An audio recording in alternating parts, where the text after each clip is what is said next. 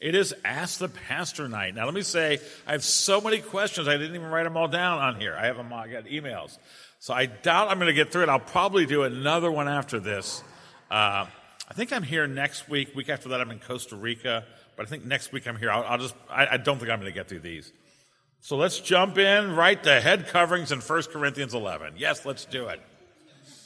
Uh, can you get, I, I had three questions here on head coverings. Can you give your opinion on the current uh, day application of the, refer- of the references to head coverings in 1 Corinthians 11? And then another person asked a question. Uh, verse 4 says, Every man who prays, or can you read that? Yeah, okay. Mine's a little small. I had a lot of stuff to put on these slides. Uh, every man who prays or prophesies with his head, and prophesies should be taken there in the general rather than the specific sense, proclaims uh, with his head covered dishonors his head. Is this verse referring to public worship settings only? Does it apply to all situations? If a man's serving in the army, riding a bike, working construction, is he free to offer prayers with his head covered? Well, let, us look at the passage. And let's get really we're focused on a particular passage, 1 Corinthians chapter 11. So let's kind of walk through that, 3 to 15. First, Paul sets forth the principle which is the head of every man is Christ, the head of a wife is her husband, and the head of Christ is God. The, the principle is of covenant headship. God has designed relationships covenantally. And so there's a covenant relationship between the Father and the Son. I, I, do want to say we should take Christ there in the sense of his incarnate mediatorial work as a second Adam. Christ is not subordinate to the Father eternally. There's massive theological problems and, we, if we go down that road. But, but certainly, as the incarnate Christ, he then is, is under the authority then of the, of the Father in a covenant way. And likewise, Christ is the head of man, man is the head of woman. The principle he's teaching here, and he's going to preach it, a, uh, teach it in a local context, is that we're to positively and cheerfully embrace uh, really two things God, the differences between male and female by God's design, the differences between the sex. I, am I'm, I'm training myself not to say gender anymore because the, the, the culture has ruined the word gender. Sex, the designed male female design of God, and then also the covenant relationships. That's the principle. The head of every man is Christ, the head of a wife is her husband, the head of Christ is God. Uh, the term head is very interesting. Kephale is a Greek word. It could have a number of meanings. It could mean the source. Here it does not mean the source because the source of a woman is not man. I mean, in the sense of, you go, well, she came out of his rib. Yeah, but God made her. Man did not make the woman. God made the woman. The point being, the issue in this passage, and it comes out later on, is authority. A covenant relationship with respect to authority. That is what Paul, the principle he's teaching. Uh, and then he addresses the aberrant passages, uh, practices in the Corinthian church with respect to that principle. And here's where he says, boy, it's really small on my computer. For a man is to, for a man to pray or prophesy with his head covered dishonors his head. Now, I think his head there, there's a bit of a wordplay. It's not his own head he's dishonoring. It's Christ is his covenant head. And so he says for him to pray or prophesy with his head covered dishonors his covenant head, that is Christ. But every wife who prays or prophesies with her head uncovered dishonors her head, and that's her husband, since it is uh, uh, the same as if her head was shaven. Uh, if a wife will not cover her head, then she should cut, uh, cut her hair short, but since it is disgraceful for a wife to cut off her hair or shave her head, let her cover her head. Verse 6. Now, that is the aberrant practices that he is addressing in light of the principle. Boy, this is really small on my computer. I'll just look up here. So he goes on and provides the rationale for it. So, so, so why, why would you say that, Paul? Well, he says a man ought not to cover his head, since he is the image and glory of God, but a woman is the glory of man, since man was not made from woman, but woman from man. And so again, there's this covenant order that he's describing. Now, in the man's case, he says, long hair is a disgrace for man as nature teaches. Now, there's a context for that. We know, and we know from one of the biggest things we know is from sculptures. Uh, and, and one of the things that rich people do is they do marriage sculptures. And, and we actually do know a fair amount about some of these cultural practices from that time. uh, Paul Barnett says, uh, well, uh, the length of hair denoted a person to be a man or a woman. So when, says, when Paul says by nature there, I don't believe he's saying by creation. Uh, there are people, I mean, actually, we, we, don't know that Jesus had long hair. Yeah, uh, those pictures aren't him. But I mean, I, I think there probably were times in the Bible history where maybe Abraham, probably, I don't know. But, but it, that, that's not the point. The point is in that social construct in which they were living, when he says nature, I do think here he means the, the, the, the non redemptive culture around you uh, uh, teaches these things. And so he says, uh, uh, the length of the hair denoted a person to be a man or woman. And so Paul's concern is to preserve among believers a visible distinction consistent with the culture between men and women. I, I do think that's what's going on there. That culture, hairstyle, absolutely told you whether you were male or female. And Paul says, well, you should honor, we're going to honor two things in this respect. One is the difference between men and women, males and female, aner and gune. And we're going to honor the covenantal relationships of covenant headship that God has designed. Now, a woman shall not wear her a man's. Oh, oh. Uh, so Deuteronomy 22 5 says this. This is back law. A woman shall not wear a man's garment, nor shall a man put on a woman's cloak, for whoever does this is an abomination before God. Men and women are to look different. They, they are different. They're to act differently. They're to, and, and dress is a pretty big deal. So that, that's, that's part of the Old Testament law that, that, that tells us these things. And then the man in the Old Covenant, I do think that's the civil law of the Old Covenant. But we're, that, uh, the same idea that Paul is teaching, that with respect to hair length, you should do man hair and you should do woman hair, uh, is the same as in the Old Testament. You wear man clothes and not women clothes. Uh, now, women, uh, the, uh, her head covering is a symbol of authority because of the angels. Now, it's interesting by the way, this is just a really difficult passage, by the way. Uh, the Greek does not say symbol of authority. It says it is her authority because of the angels. And you're going, what does that mean? Well, let's just say uh, this is not, this is a hard passage. But uh, a natural reading of the text would say uh, the woman should have head covering because this is her authority. I, I think the idea he's getting at there is that she exercises her authority within her covenant setting, within her, within, within the, the covenantal role that's God given her. And, and under the male headship, she exercises her authority and she manifests that.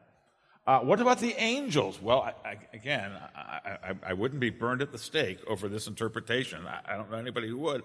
I think what he's saying to because of the angel. Oh, by the way, let me just say about 1 Corinthians. You know, one of the challenges of 1 Corinthians is we have the answers but not the questions. So we have to play a little jeopardy here. You know, what is? Um, uh, Paul is writing in 1 Corinthians. Actually, I, I, think the doctrinal section at the beginning of 1 Corinthians is every bit as important as the book of Romans. It's just a really rich theology at the beginning. And then he starts dealing with some practical problems in the city of Corinth. And he, we, we don't know we infer from what he says is the solution or the correction what the problem was. And so when we read a statement like this, uh, I presume the Corinthians knew what he was talking about, but it's very hard for us to know what he means because of the angels. But I will tell you what I think. The most likely answer is because the angels are offended when God's created order is not maintained. Now, this is the kind of passage where if you're saying, I want you to speak with absolute authority on every word, I'm going to disappoint you. But the message of the passage is crystal clear. We are to live and we are to respect the created difference between the male and the female as God made them, and we're to respect and honor God's covenantal ordering. God is Christ, God is the head of Christ, uh, Christ is the head of man, man is the head of woman. Uh, it doesn't mean that women don't have a relationship with Christ. There's an authority structure that you probably, this is not your first time hearing. This is God's design. We are to positively manifest that and embrace that. And a woman is going to wear a symbol of authority. It's her, she exercises her authority under the covenantal headship that was manifested by the head covering. Now we know, we believe from sculptures of the time, they depict women with long hair bundled in a cloth cover, especially the wedding sculptures. And that's when rich people had those sculptures made usually. And so the idea is that if a married woman is not wearing her hair up and bundled, she's telling people she's single. I, I really do think if you're a Christian in America and you're married, wear a wedding ring. If, I, if you're in a bar, which I, I only yeah, you should be frequenting them at least, and you're, you're, and you're not wearing your wedding ring, that's a cultural symbol of our time that has meaning. You're a married person, wear your wedding ring. I, I, think that's a very good analogy. Uh, so God's fundamental order of relationships is to be clearly reflected in Christian worship. It's David Prior, I think he's right. It is important what we look like in public worship. What a statement that is. Now, this is uh, going to be very challenging to many people in our generation. Uh, you know, one of the biggest things going on in our society today, I don't have to tell you, is that uh, there's an attack against God the Creator. And, and, and, it, and, and it comes, a lot of it, a lot of it's at these two issues. Uh, gender, what's sex, male or female, and uh, gender, you know, identities, and covenant relationships, marriage, and the way that the home is to be done. And we're living in a generation, the previous generation rebelled against Christ. Well, that's a done deal. Now the generation is rebelling against God, the Creator. Who does he think he is to tell me who I am? Well, the answer is he thinks he's God. But we're living in a time, and one of my real beefs is a lot of evangelical churches, including churches in our denomination, Instead of just cheerfully living out the biblical design and just doing what the Bible says, we think that we're being, uh, we, there's a cultural accommodationist tendency. And so there's a, you know, we, we, we, we're doing, we instead of just naturally living out biblical manhood and biblical femininity, biblical marriage, there's a hat tipping. One of the big, it's, it's been in our presbytery. A lot of the PCA churches in our presbytery would have a woman come up during the service and read the scripture before the sermon. Never a layman, always a lay woman. It's, to me, it's kind of weird. Uh, so the pastor, before he goes up in the pulpit, a woman comes out of the pews. She comes up and she reads the passage, and then he goes up and preaches. Now, what do I think is going on there? We're saying to the world, we're not fundies. You know, we're not allowed to ordain women, but you know, we want you to know we're hip with you. That is the last thing our generation needs.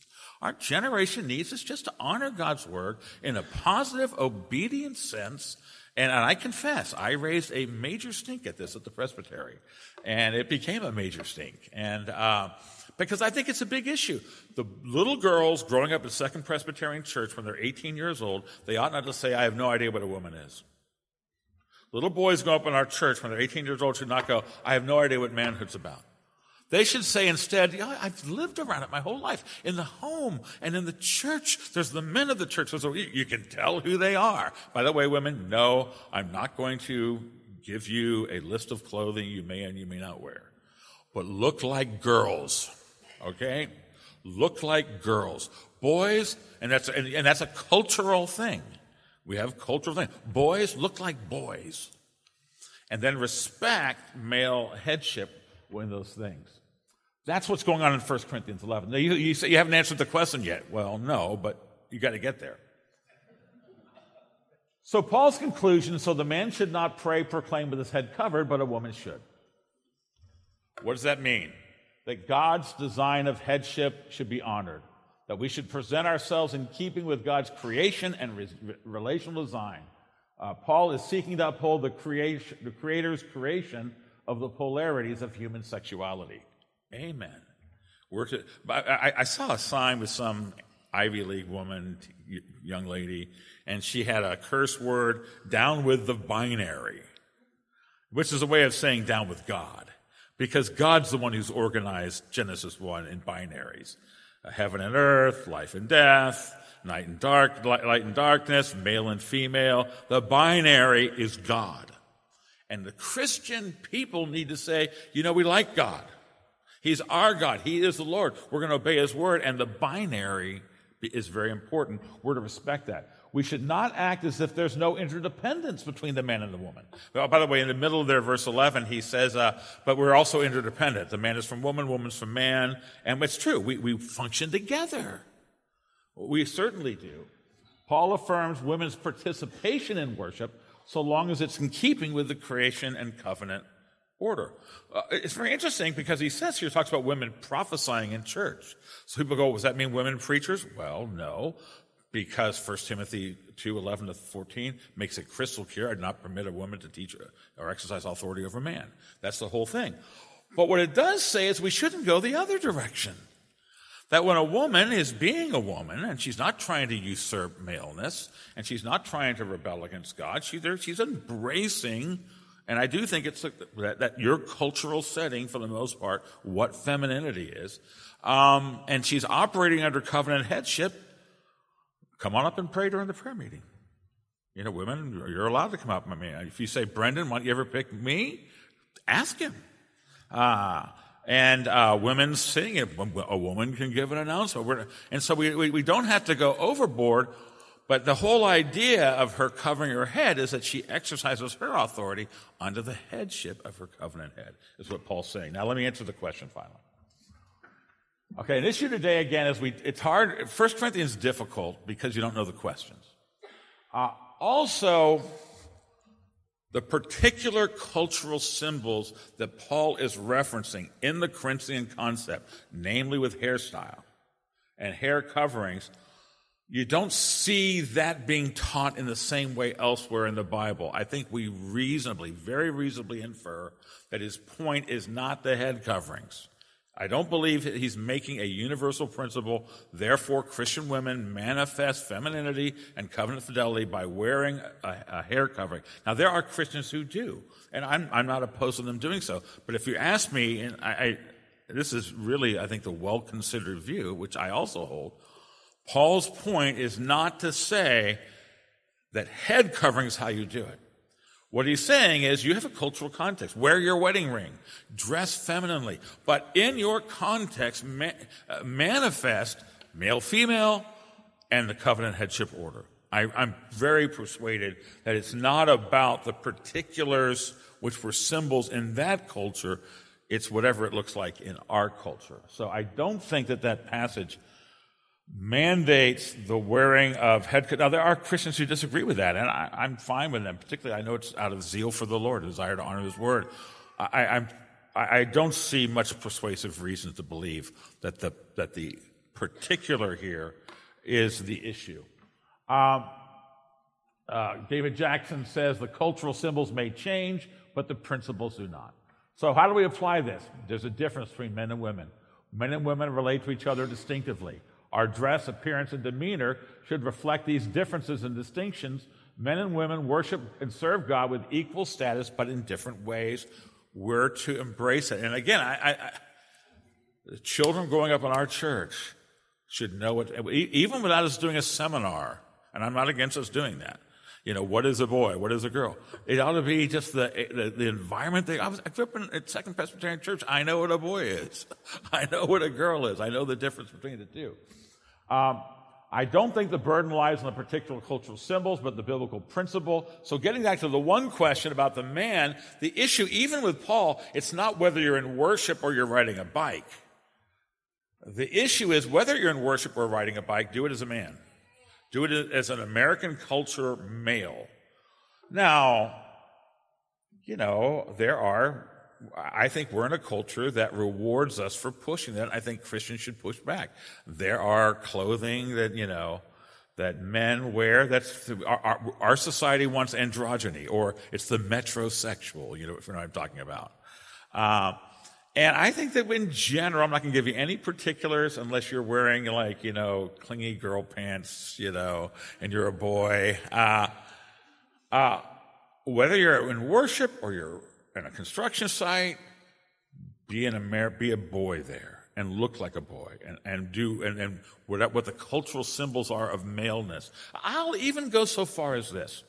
Things like the man holding the door for the woman is a good thing for us to practice. Uh, I'm just taking the principle and applying it. And, and for women say, and I know why women say, well, if I, you know, if I let you hold the door for me, that means I'm under your covenant authority. Well, you are. I mean, that's the, how's America doing with rejecting of all this stuff? Not well at all. I think Christians, you know, when a girl goes on a date with a guy, she, he ought to hold the door open for her. Because in, in our Anglo-Saxon heritage, at least, that's a reflection of, of the male-female relationships. Um, uh, as God designed men and women with complementary functions and relations, our appearance and demeanor should reflect that complementarity in ways that our culture will identify. Hope that's helpful for you. See, I told you I was not going to get that many of them done, but you can't, you can't give a good short answer to that. So someone else asks, if an adult woman is unmarried and no longer living under her father's household, does she have a head over her?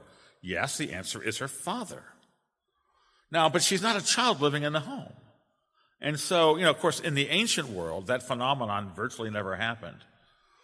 Uh, and, uh, unless you were a widow, but then you were probably you were under the headship of your father-in-law and their patriarchal structure.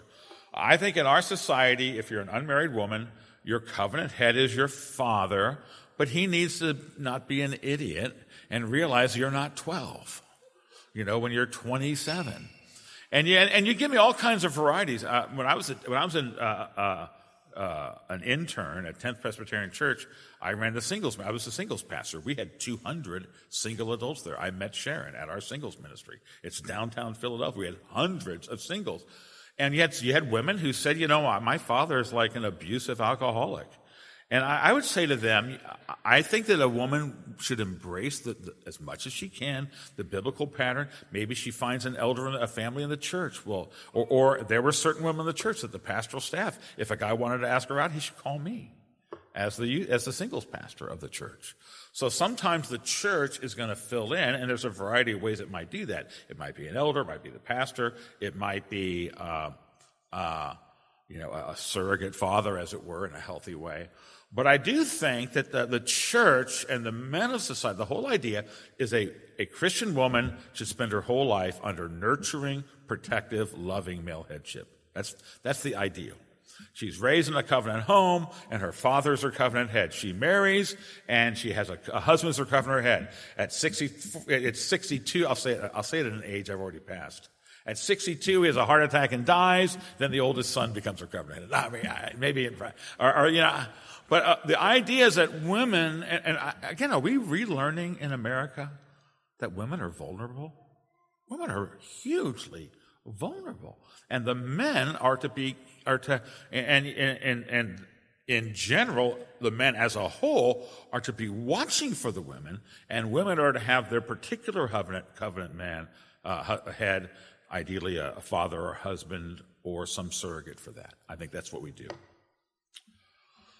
Uh, Jeremiah 31, if the newness of the new covenant is that members have the law written on their hearts, does this mean that saints in the old covenant were not regenerate?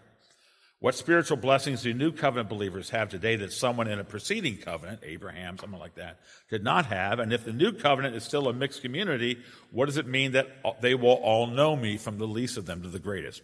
Excellent questions. Uh, well, let's just work our way through this. There is a difference between the old covenant and the new covenant. There's something new about the new covenant. And we are told in Jeremiah 31 and Hebrews 8 that the difference is I will write my law on your heart. I will put it, my law in your mind. I will write it on your heart and you will all know me from the least of you to the greatest. That's the difference. And Hebrews 8 has a little preamble in its description that says, look, the reason the old covenant worked was not broke was not, there's nothing wrong with the old covenant, but the people weren't able to keep it. Now, we do not really have the theological right to say that people in the old covenant were not regenerate. You know, when Jesus says to Nicodemus, You must be born again, he also makes a comment Are you not a teacher in Israel? Which means a, a, a, a faithful Old Testament scholar should know that you, can, you must be born again. So he's talking about within the old covenant. You have Psalm 51 with David, take not thy Holy Spirit, restore unto me thy spirit, take not thy spirit from me.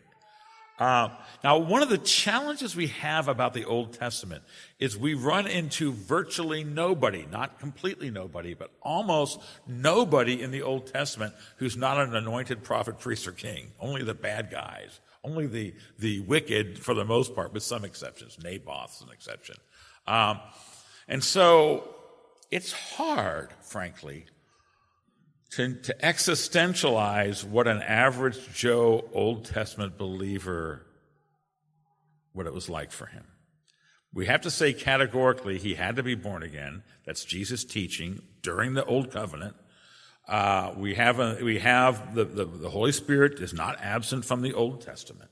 So you had to be born again. We will also say that according to Jeremiah 31 and Hebrews 8, the covenant of grace in the Old Covenant operated in a primarily external manner. That's why Paul in 2 Corinthians 3 says you had it written on tablets of stone. And so they were saved by grace, and, and they, yes, they were born again, although Pentecost means an outpouring of it. So if you had it before, and then you have an outpouring, then there's a difference in degree, but not kind. That's kind of what we'll say. The difference between the Holy Spirit and the Old Covenant and the New Covenant is not one of kind, but certainly of, degree. Of degree, of degree. Um, but it's very hard for us to piece together, and you don't have a Romans in the Old Testament. You don't have an Ephesians in the Old Testament that has that really direct discipleship teaching, that didactic salvation doctrine in that form. And so I'm not as sure, I, I can, I can put a box around it, but I have a hard time getting inside the box and say, what was it like to be a Naboth? Naboth we know was saved. Uh, but I don't know, but, but, but I do know what it's like in the New Testament. and so that's the situation we're in. But they had, let me say this, the Old Covenant was primarily an external administration, while in the New Covenant there's a new internal administration via the Holy Spirit.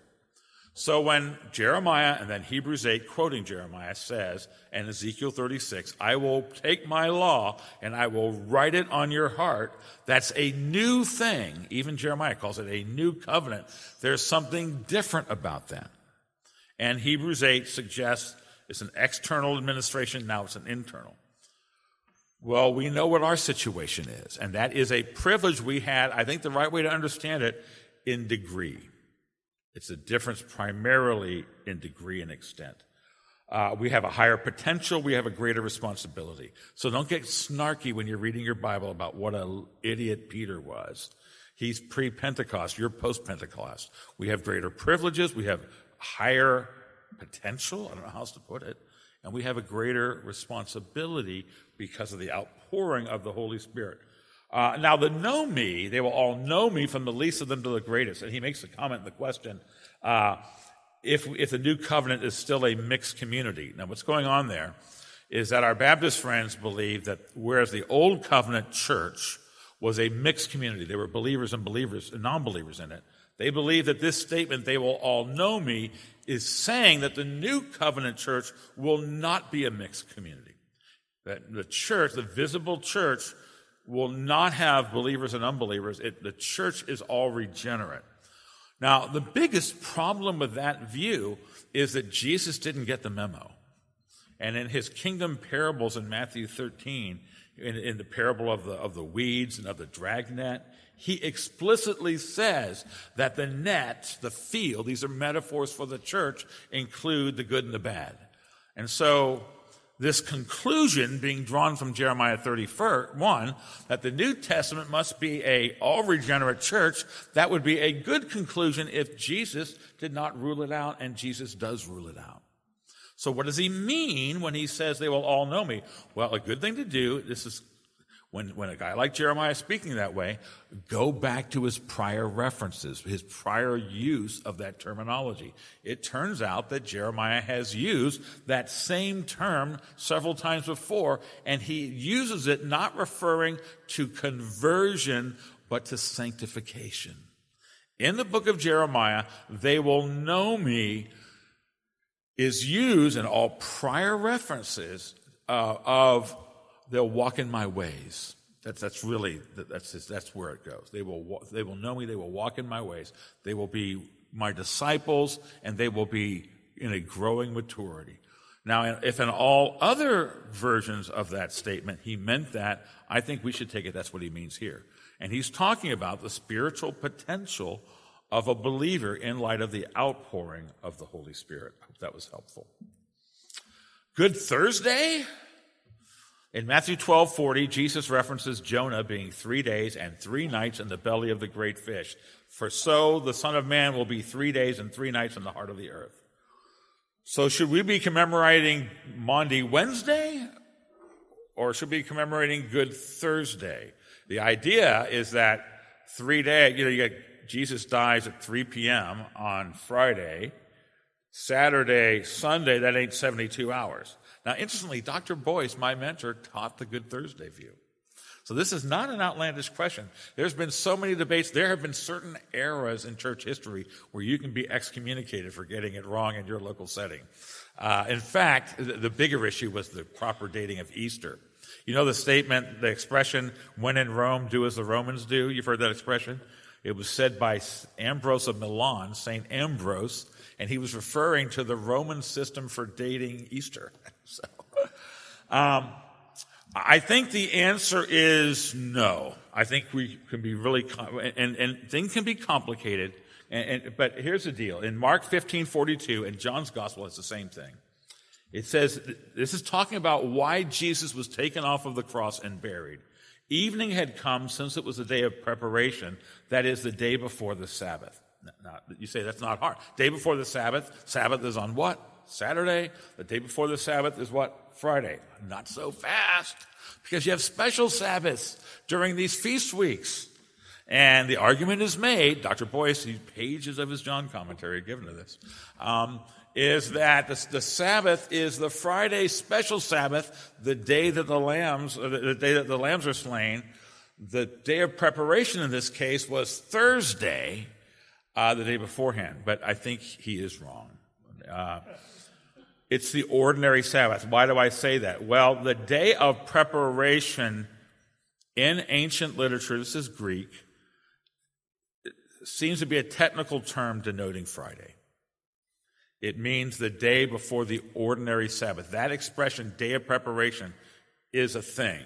That's like not just a description, that's a de- designation of a day. And the day it designates is our Friday. By the way, yes, our, our months are named for Roman emperors and Roman gods, and our days are named for Norse uh, gods and gods and goddesses. Welcome to Christendom. The, uh, uh, you'll find this in Josephus. You'll find it in the book of Judith. You'll find it in Second Maccabees. That the day of preparation is used explicitly for Friday and only of Friday. Uh, there's a New Testament book called the Didache, maybe late first century, maybe early second century, a non canonical book, but a really interesting book, the, the teaching. And it has a thing about this where the day of preparation is the day before the Sabbath.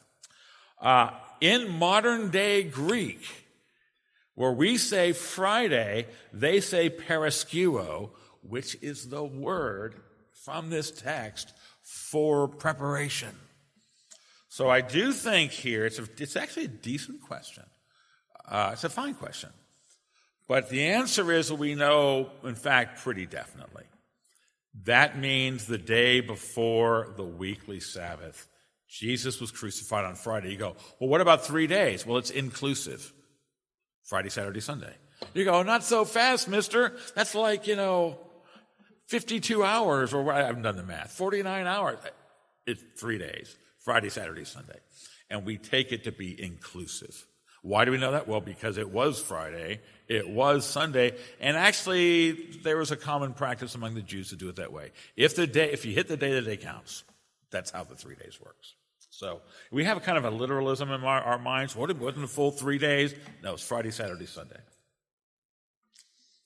What about Ishbosheth? I know a lot of you are thinking this. You woke up this morning, you said, can't get Ishbosheth out of my mind.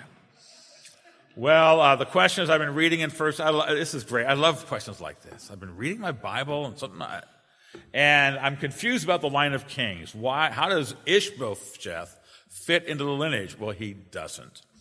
Uh, Ishbosheth is the son of Saul. Now, we're reading about Saul right now. And when Saul dies in a pretty disgraceful manner, Ishbosheth is proclaimed king of the, of the northern tribes. But David, you find this in 2 Samuel 2, 10 and 11. The, but the, the Judah, which means Judah and Benjamin, they were together. Those two tribes did not accept Ishbosheth, but they anointed David and made him king in Hebron. And we read that he was seven years and six months. David was king at Hebron, and then after Ishbosheth is killed by his own people, then David becomes king over it all. So why doesn't he count? He was never, he was never king over a united Israel, and he was never anointed by the Lord. The Lord had Samuel anoint Saul. He had Samuel anoint David. He's illegitimate, so he's not in the list of kings. You get to First Chronicles where this really plays out. They, First Chron- and is, I love the chronicler. He's like, I mean, I'm not even talking about him. He's just not legitimate. So he, but he did reign as king over 10, well, yeah, 10 of the tribes, not the Levites either. Um, uh, but he was never king over United Israel. So that's why Ishbosheth is not in, he's not treated, it's, we're told he reigned as king over the northern tribes, but he's not a king of Israel. How do we reconcile passages that seem to depict God deceiving with those that clearly display his purity and his truth. I'll give some examples here. Uh, Nathan's parable with David in, in 2 Samuel 12. Remember, David's had the whole Bathsheba thing and, and the Uriah thing. And, Ish, and Nathan comes in and he tells him the parable about the guy with the sheep and he, he kills his, he's got all these sheep and his, his neighbor only has one. He takes a neighbor's sheep and he kills it. And David says, That man deserves to die. And Nathan says, You are the man. And David says, I have sinned against the Lord. That's not deception. That's a parable. That's wisdom. The use of parables is not deceptive, it's actually a wisdom technique in ministry. So I don't think that Nathan's parable or anything like that is even categorically in the ballpark. What about Solomon's baby answer? Uh, remember the woman in 1 Kings 3, the two women, the one baby, the one woman rolled over on her baby and suffocated that nightmare scenario. And, and then she wanted the other woman's baby. And Solomon says, what we'll do is we'll cut the baby in half and give him the half, each, half to each of you. And then he could tell who the mother was because she said, no, she can have the baby. That's not deception either. That's wisdom. That's an example. In fact, it's given there as an example of the supernatural wisdom given him. He's not deceiving anyone. Being skillful isn't lying. What about Jesus on the Emmaus Road? He doesn't reveal himself. That's just, that's just ministry. He's not under any obligation to reveal himself. He's doing it. Now, there's a good one here. Micaiah's false answer to Ahab in 1 Kings 22, also 2 Chronicles. Okay, that's lying. I, that I admit. Uh, Ahab wants to invade the Ammonites and, and attack uh, Ramah, and Jehoshaphat is foolishly there. And the prophets say, Go up and you shall surely conquer. And, and even Ahab knows these are paid fake prophets. So he goes, Get Micaiah. He's a true prophet. And Micaiah says, Oh, yes, great king, go up and conquer. And even Ahab goes, Come on, you're lying to me. And he goes, Yeah, I am lying to you you're going to die, you know, you, you low life. And, uh, and there's commentary, God sent a lying spirit among them. So how is a God of truth doing that? Okay, here's the answer. It's holy war. You know, when I was an armor officer, I was a reconnaissance, I spent a, a, glorious part of my military career was I was a reconnaissance officer. Oh, we're masters of deception. We're doing all kinds of funny. You know, I one time in one operation, I got some Jeeps and I had branches drugged behind them on a dirty road so that they thought a tank column was over there. And you're going, oh, you're lying. Yeah, to my enemy in war. That's called well done. And it's judgment. And God is ruthless in judgment. It's the enemies of God, and He's, he's going to crush them, and He's going to judge, and He's going to send a lying spirit to them. And God's not doing anything wrong. It is right for God to judge the wicked this way. And God's not messing around. And I really think the way to think of these occasions in the Bible is holy war. And, you know, this is not murder when God has them, when He commits genocide on these people. And people go, oh, that's terrible. Well, I, don't say this flippantly because I know it's a sensitive topic. Wait till the final judgment.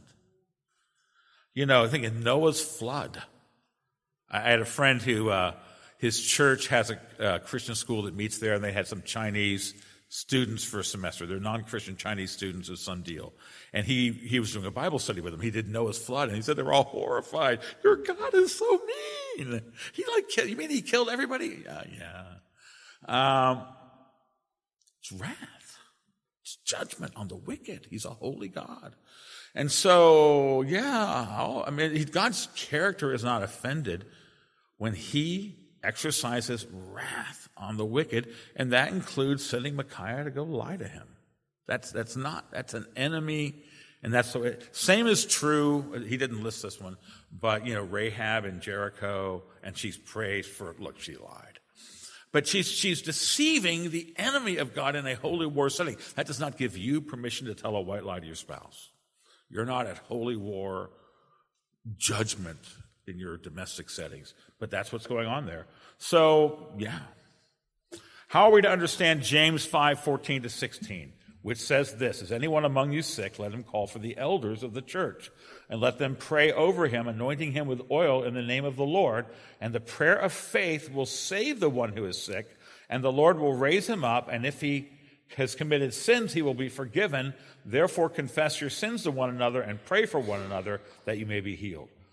We take that at face value. That's not a prophetic symbolism. That's James, very practical, straightforward book. Uh, now, we don't mean, it doesn't say that the prayer of faith will always, look, you know, we're, we're designed to die. And so the Bible doesn't mean to say, it's not saying, okay, well, automatically you get healed. That's not the way it works. And yet, we need to do this kind of thing with faith and confidence and believe that prayer, if there's any church that has encouragement to believe that God heals people by prayer, it's this church. In the time I've been here, we've had a number of very dramatic scenarios just like this. Now, what's it about the elders? Well, I'll, the elders um, are assigned particular efficacy when they are praying as the elders because God has appointed them to that task. I, I, I, came to understand this when I was preaching through Hebrews, because at one point in the writer of Hebrews, he's talking about Jesus' death on the cross. And he's giving all these reasons why Jesus' death on the cross is efficacious. And one of the reasons is because God appointed him to do it. And so when you're doing something that God appointed you to do, and then you do it faithfully, God blesses it because He appointed you to do it. And one of the things the elders in the church are, are appointed to do is intercessory prayer.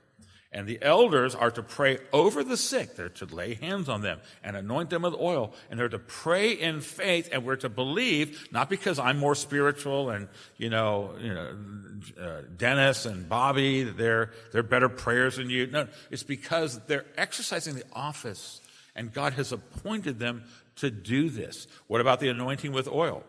Well, uh, it's a symbol. It's a, it's a ministry physically, but it's a symbol of the Holy Spirit. And it should be explained to the person that the, the anointing with oil is a, a, physical manifestation of the Spirit's presence. When, when, when the prayer's over, the, the lingering scent of that will, will be a reminder of God's grace in the prayer. Uh, how does our church do that? We practice this literally. Our elders do this. Uh, what was it? Two, three weeks ago. We were at uh, a medical facility with a member of the church, and I get I have oil, and I and I put, I anoint his head with oil, and the elders lay their hands on him, and we pray. And, uh, and when we're done, the fragrance of that oil is on us, and it's on that man. And we practice this literally because I, I, and I think that's how we are to do it. And I will say there are settings. This is not for you know I've got a I've got a you know something really serious like a man with a kidney stone. Uh, you can suck. You, you, can. You can. You can stick that one out. Uh, but I mean, you're talking about people dying of cancer and people. We we've had a wide variety of. Obviously, the context here is going to be fairly serious things. But I mean, we've done it a number of times, and we are perfectly willing to do it again. Sometimes we'll have people say before I go in for a life or death or really a, a very significant surgery, can I come? And usually it's here, usually in the conference room, but if the person's in a medical facility, we'll go there. Um, yeah, we're very happy to do that. That's a ministry appointed to the elders of the church. We believe we should faithfully exercise it. Psalms only. You go, oh, you got five minutes to go. All right, I, I think I can do it. Please explain the historical background of singing only psalms and only a cappella, no instruments, and whether there or not there's scriptural support for it. Okay. The Psalms only position is an expression of the regulative principle of worship, which we adhere to. The regulative principle of worship says that we are, what pleases God in worship is when we do things the way that He likes it. How do we know what He likes? Because He tells us in Scripture. That the, the Scripture teaches us positively what God wants us to do in worship. And it does so by commands and relevant examples, things like that. And so Paul said, do not leave off the public reading of Scripture. And that's why we have a, a, a Scripture reading, because the New Testament says, don't not have a Scripture reading, therefore we have one. You know, and so we worship the way God tells us. Now, our, we are not a Psalms only church. We're not an exclusive psalmody church.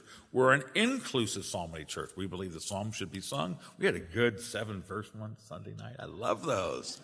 I really love them when they're bad tunes. Yeah. you know, I love it. We're just being so Presbyterian. I just feel so self-righteous. It feels great. The, uh, no, but, uh, we had a pretty good one. Uh, what was it? Psalm 34, a great hymn we did. I love the Psalm, but, uh, but our friends who hold the, the Psalm only view, one of the keys is the belief, and there's a lot of varieties on it, but usually the belief that the New Testament church arises out of the synagogue. And the synagogue was without instrumentation. There's no singing at all. They read the scripture, they prayed, they had teaching. And so that's, that was the origin of the church. And they, therefore, we don't have singing. Uh, the other thing is, uh, it takes Colossians 3.16, psalms, hymns, and spiritual songs, not to be referring to psalms, hymns, and contemporary songs, but those are three words that all, all describe the psalms. By the way, I think that's right. I think that in Psalm in Colossians 3:16, and you go, when you preach Colossians, you didn't say that. It's true, but an editor, I just I just turned in my commentary manuscript and I got challenged by an editor. I went back and studied it harder and changed my view of that verse. Sorry about that. I only said a little bit. I think it can be shown that Colossians 3:16 is referring to there's whole psalms that are a psalm with a hymn and a and a new song. I think that Psalm 3 Colossians 3:16 is most likely talking about three different kinds of psalms. I don't think you can bind the conscience with that. Uh, and let me say that this position was widely advocated during the Protestant Reformation. John Calvin, no instruments, psalm only, although some of the great tunes we do are written in Calvin's uh, era. A lot of the Puritans, I mean, no. And I do think that they were not only being the regular principle, I think they were reacting, I think they were overreacting to Roman Catholicism, which would be hard not to do. Rome was so liturgically abusive and over the top that they just, I just read a biography of Huldrych Zwingli, and man, when they took everything out, they gutted those churches, and, you know, and it was the whole thing. It's kind of, it's hard not to be a little overreactive when you're coming out of papistry. Uh, uh, what's the other view? The inclusive view also holds the regular principle of worship, but here, here's the big deal to me. It's true that the sociological context of the New Testament church is the synagogue, but the theological context is the temple. Even the synagogues were annexes of the temple. The reason that, you know, you didn't have a temple in your towns, there's only one temple. And in Nazareth, they had a synagogue because there, you, you, can't build a temple. It's one temple. But the, when you take the book of Hebrews, for instance, when it reflects on worship, it uses the language not of the synagogue, but of the temple. And so I think when we're looking back for our Old Testament reference point on how we think about New Testament worship, I, I, it's not just the sociological phenomena of, you know, 50 AD in Jerusalem. But when you read the New Testament, their point of reference is not the synagogue, it's the temple. and the temple had instrumentation, and the Psalms explicitly calls, and they've got there's arguments against it, but I think this is the heart of the matter. And they go, and, an annex, this is the no choir view, which some people hold very fervently. Uh, well, but you have choirs in the Old Testament. They go, oh, but those are Levitical priests. Yeah, but we're the priesthood of all believers. So I think these often become peripheral matters where the argument generates much more heat than light. But the answer from our perspective as an inclusive psalmody church, we sing. In fact, this is why we, we do sing psalms. We believe that we are to sing psalms, and we sing from the Psalter. I actually like the old hymnal better, personally, uh, which is why you get an occasional insert on Sunday morning, you know. But, uh, but the, uh, you love having those psalms at the beginning of the hymnal as the Psalter. I have to say, I really do love that. Uh, so it, we, we, I think that the temple, which does have music, the other thing is there's evidence, this is not conclusive, but a lot of evidence, even within the New Testament, that there's, it feels like Paul's quoting lyrics. And you have the sense in the New Testament that they're writing compositions. So those would not have been psalms. And so if the New Testament church, and I can't prove that, but I, I, I believe it though. Uh, if the New Testament church is writing music, and it's looking in the instrumentation and its doxological life is oriented on the temple. That leads us to the position we have. But I have full respect for our psalm only friends. Um, I don't think it's the right understanding of these things. So I leave, and if you hold differently, that's fine. So I've got some more questions. Ask the pastor next Wednesday night, Nate. Uh, Father, I pray you bless us as we think these ways. I, thank you for questions being asked of their pastor, and I pray that I have given thoughtful and, and serious answers. And uh, thank you for your word, Lord, and, and, cause us to have the mind of Christ and ca- cause us to understand where the periphery lies and where the core lies. And uh, peripheral things aren't nothing, Lord, but Cause us to have a real unity on the things that we know that you so clearly teach and that center on your Son. Bless these dear folks. I pray in Jesus' name, amen.